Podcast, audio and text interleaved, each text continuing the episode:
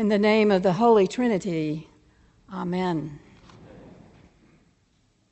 Nicodemus came to Jesus by night. After taking care of the day's business as a prominent religious leader, after dinner, and more importantly, after sundown, Nicodemus seeks out Jesus. He slips through the dark streets of Jerusalem carrying a small oil lamp that fits in the palm of his hand. There's just enough light to find his way, but not enough to be recognized. Nicodemus comes to Jesus by night because this upstart Jesus has recently made a scene in the temple courtyard.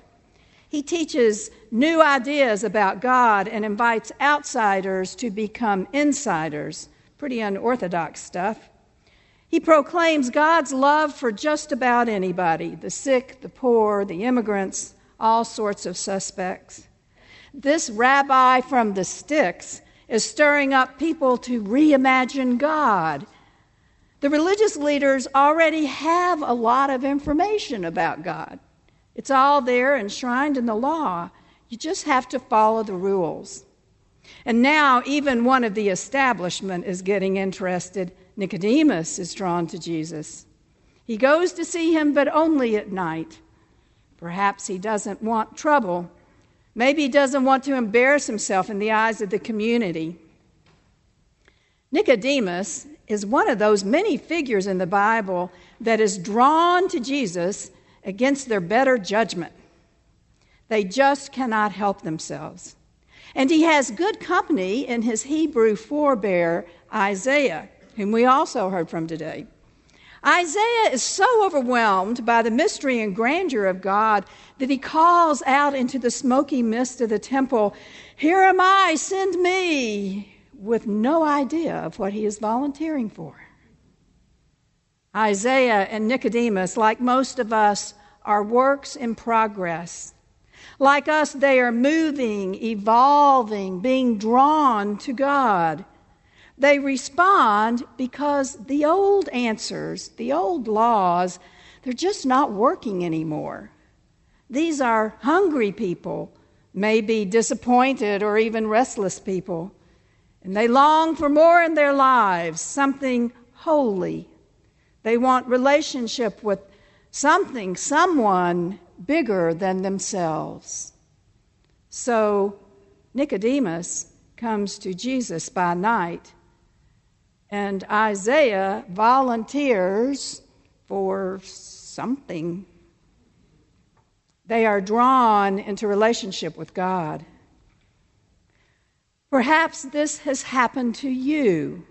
Or if not, perhaps it will next week or the following week, or maybe during a long night when you just need a little light to show you the way. We come into this world in relationship with God, the one who knows us first of all. As the late theologian Karl Rahner taught, we always and already know God. And this pull toward God, it's been going on for thousands of years, and we experience it now in many, many ways. Here in Asheville, we may feel close to God when we look out at our mountains or maybe we experience in the, the holy in the love we have for one another. Or perhaps in the compassion we exchange with the stranger. Sometimes we are filled with boldness and clarity, and we step up in ways that surprise us. It's amazing, like a divine power outside ourselves that propels us. We experience the holy in many different ways. In fact, our experiences of God are so diverse that the church had to call a meeting about it.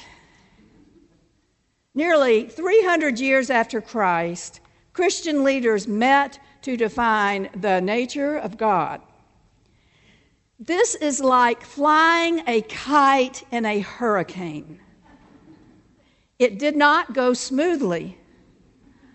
But at the end of the Council of Nicaea, the tattered survivors presented the church with the notion of the Trinity. There is one God experienced in three primary ways, all of them having to do with God's generosity. There is the Creator and the beloved creation, including us. There is the intimate presence of God in the earthly, generous person of Jesus. And there's the unpredictable Spirit of God moving in the church in the world. God's generosity is the key to understanding the Trinity. God is always giving the divine self away through the Creator, the Son, and the Holy Spirit. Now, this may be more doctrine than you needed before lunch. but on this Trinity Sunday, I challenge you to think about the many ways that you experience God's generosity and revelation in your life. How do you experience God the Creator? How have you been shaped by the life of Jesus? How have you known the wild and wily Holy Spirit that surprises and inspires you? The Trinity is dynamic, it's generous, it fuels our generosity in the world around us. The relationships within God shape our relationships with God. And it seems to me that these relationships are needed now more than ever. Our country is increasingly divided, violent, and fragile. Lines are drawn between race, gender, class, citizenship, wealth, sexuality. We are deluged with fake news, bad news, and sad news. In the midst of all this, our presiding bishop, Michael Curry, preached about the love of God at the royal wedding last weekend. If you missed it, go to YouTube. The response has been astounding. A vision of a world fueled by love touched a nerve and has been received as something new and radical. And of course, God's love is always new always radical. God's generosity knows no limits. It's just that the world keeps forgetting. And a simple wedding sermon gave us a poignant reminder. Nicodemus comes to Jesus by night. Okay, so in this early part of John's gospel, Nicodemus doesn't want anyone to know. That's all right. He shows up, and sometimes that's all any of us can do. He comes to see Jesus again and again. The renowned 19th century African American painter Henry Tanner has memorialized this scene forever in the public imagination. Tanner paints Jesus and Nicodemus on a flat rooftop at night with the lights of Jerusalem twinkling behind them, and Nicodemus leans forward, listening intently. Two men on a shadowy roof, fixed forever in time and space on the canvas. And yet, one of these men's life is being changed. You see, Nicodemus comes down from the roof. We see him two more times in John's gospel. In chapter 7, he publicly depend, defends Jesus among the religious leaders in broad daylight.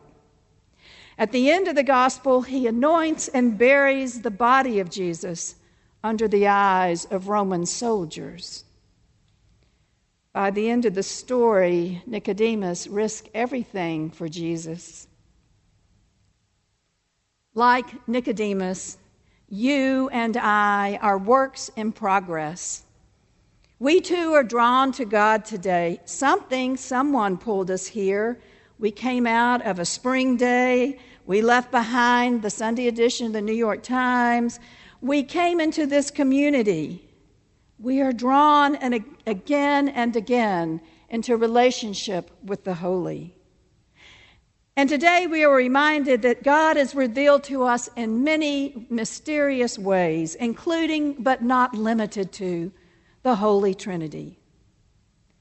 It can be subtle, it can be overwhelming, but we keep coming back because we long for more in our lives.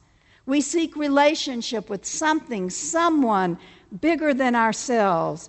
It is our relationship with God that makes all our other relationships possible, as Bishop Curry reminded us.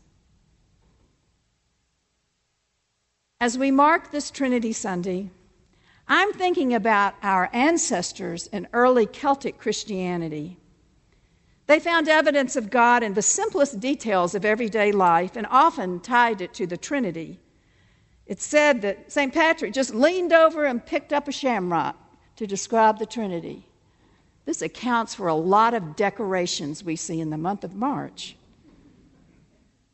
The Celtic Christians prayed their way through the day, beginning with splashing water on their faces three times in the morning in the name of the Trinity. I especially like the way they lovingly prepared their hearth, the center of their homes. Of course, in Ireland, they used peat in place of firewood. And the first peat was laid down in the name of the God of life. The second was laid in the name of the God of peace. And the third in the name of the God of grace. Life, peace, and grace. Our world is surely in great need of all three.